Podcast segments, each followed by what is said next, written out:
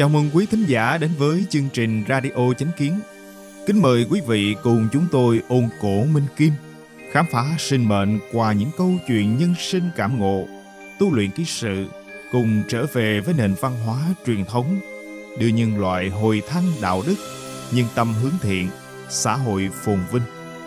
Hôm nay chúng tôi hân hạnh gửi đến quý thính giả câu chuyện truyền thuyết dân gian, lai lịch chiếc quạt long vũ của Gia các Lượng.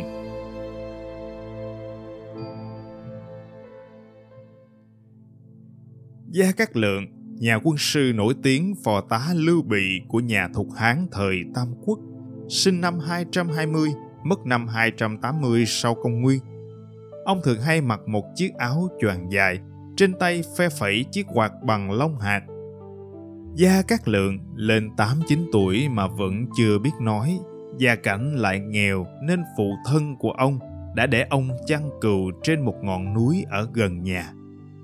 Trên núi tọa lạc một đạo quán, trong đó có một lão đạo sĩ tóc bạc. Hàng ngày đạo sĩ thường đi du ngoạn. Một ngày nọ, ông nhìn thấy Gia Cát Lượng và thử trêu đùa cậu bé. Cậu cũng đùa lại với ông. Kể từ đó, hai người thường trò chuyện với nhau bằng cách sử dụng dấu tay – Lão đạo sĩ thấy Gia Cát Lượng thông minh, tuấn tú nên đã trị bệnh cho cậu. Không lâu sau, bệnh câm của Gia Cát Lượng đã được chữa khỏi. Khi nói được, Gia Cát Lượng vô cùng cao hứng, cậu hướng về lão đạo sĩ bái tạ. Đạo sĩ nói, Hãy về nhà nói với cha mẹ rằng ta sẽ thu con làm đồ đệ. Vậy con biết đọc viết, học thiên văn địa lý và phép dùng binh bằng âm dương bát quái. Nếu cha mẹ con đồng ý thì con hãy đến đây học, không được bỏ buổi nào. Kể từ đó Gia Cát Lượng bái lão đạo sĩ làm sư phụ. Bất chấp gió mưa, hàng ngày Gia Cát Lượng đều lên núi nghe giảng. Cậu thông minh, hiếu học, chuyên tâm ghi nhớ, sách xem qua là đã hiểu, nghe giảng xong là đã nhớ vì thế lão đạo sĩ ngày càng thêm quý mến cậu. Thoáng chốc đã 8 năm trôi qua. Một ngày nọ, khi Gia Cát Lượng đang xuống núi và đi qua cái am bỏ hoang, thì bất ngờ một trận cuồng phong thổi tới, kèm theo mưa gió rợp trời dậy đất. Gia Cát Lượng vội lánh vào trong am trú mưa.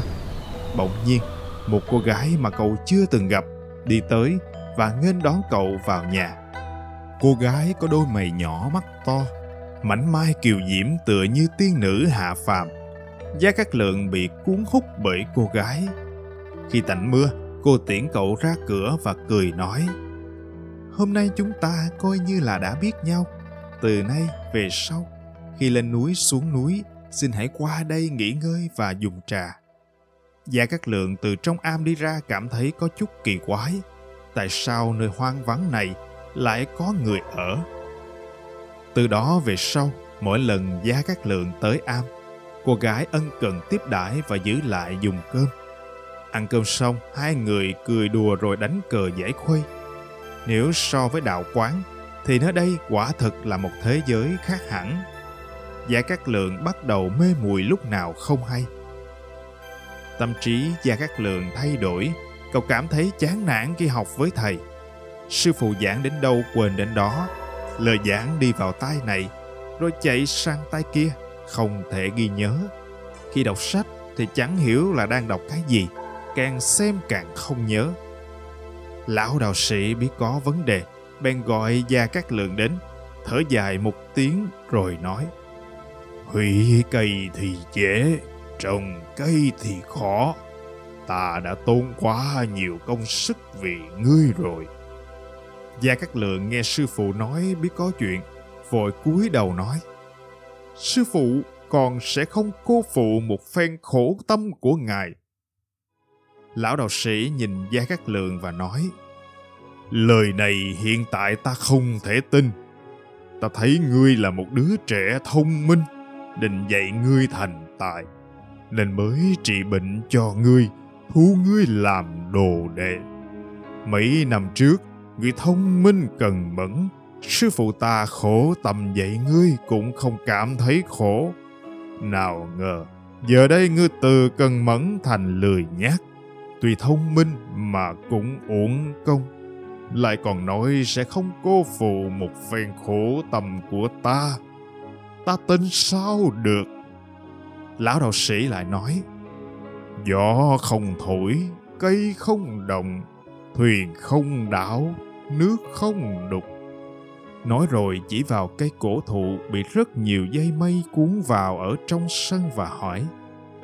Người xem, cái cây kia tại sao sống dở chết dở, không thể tăng trưởng lên được. Gia Cát Lượng đáp, bởi vì dây mây cuốn rất chặt vào nó khiến nó không lớn được. Đúng rồi, cái cây này ở trên núi, nơi đất đá khô cằn. Rất cực khổ nhưng vẫn sống tốt vì nó quyết chí mọc rễ xuống dưới, đâm cành lên trên, không sợ nóng, không sợ lạnh, nên càng ngày càng cao lớn. Thế nhưng cái dây mây chỉ cuốn một lúc mà nó đã không lớn lên được. Đây gọi là lạc mềm buộc chặt đấy vốn thông minh nhanh trí gia cát lượng không giấu giếm mà hỏi ngay sư phụ. Sư phụ, sao ngài biết chuyện? Lão đạo sĩ nói, gần nước biết tính cá, gần núi rõ tiếng chim. Ta xem thần sắc ngươi, quan sát hành động của ngươi, còn không biết tâm sự ngươi hay sao? Lão đạo sĩ ngừng lại một lúc rồi nghiêm sắc mặt nói nói cho người rõ Đứa con gái mà ngươi thích kia chẳng phải là người. Nó nguyên là một con tiên hạt trên thiên cung. Chỉ vì ăn vụng trong hội bàn đào của vương mẫu mà bị thiên cung đánh hạ xuống nhân gian chịu khổ. Xuống tới đây nó hóa thành mỹ nữ, văn võ thì không, cây bừa chẳng biết, chỉ biết tầm hoang tác nhạc. Người thấy tướng mạo nó đẹp, nhưng nó chỉ biết có ăn ngủ thôi. Người cứ thần hồn điên đảo thế này, cuối cùng chẳng làm nên trò trống gì đâu. Nếu không theo nó chiều ý nó, nó sẽ làm hại ngươi. Gia Cát Lượng nghe xong sợ quá, vội hỏi thầy phải làm sao. Lão đạo sĩ nói, con tiên hạt này có thói quen là hằng đêm nó hiện nguyên hình bay lên thiên hà tắm rửa. Lúc ấy người tiến vào phòng nó, lấy y phục của nó đem đốt đi. Y phục nó mang từ trên thiên cung xuống.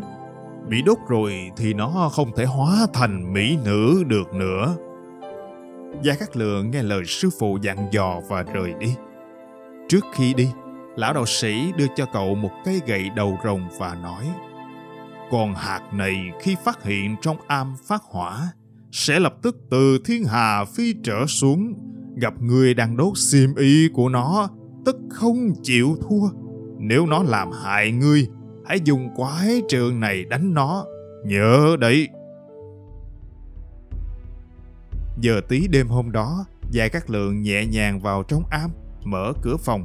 Quả nhiên thấy trên giường có một bộ xiêm y, nhưng không thấy người đâu cậu lập tức nhóm lửa đốt cháy bộ sim y. Tiên hạt đang lúc tắm rửa trên thiên hà, đột nhiên thấy trong lòng bất an. Nhìn xuống thì thấy trong am có lửa, vội vàng hét to rồi phi trở xuống. Khi thấy Gia Cát Lượng đang đốt sim y, nó nhào tới và dùng mỏ mổ vào mắt Gia Cát Lượng. Gia Cát Lượng rất nhanh cầm lấy quái trượng đánh con hạt rớt xuống đất. Cậu vội chia tay ra chộp nhưng chỉ nắm được cái đuôi tiên hạt liều mạng vùng vẫy thoát ra. Vỗ cánh thật mạnh rồi bay vọt lên không trung.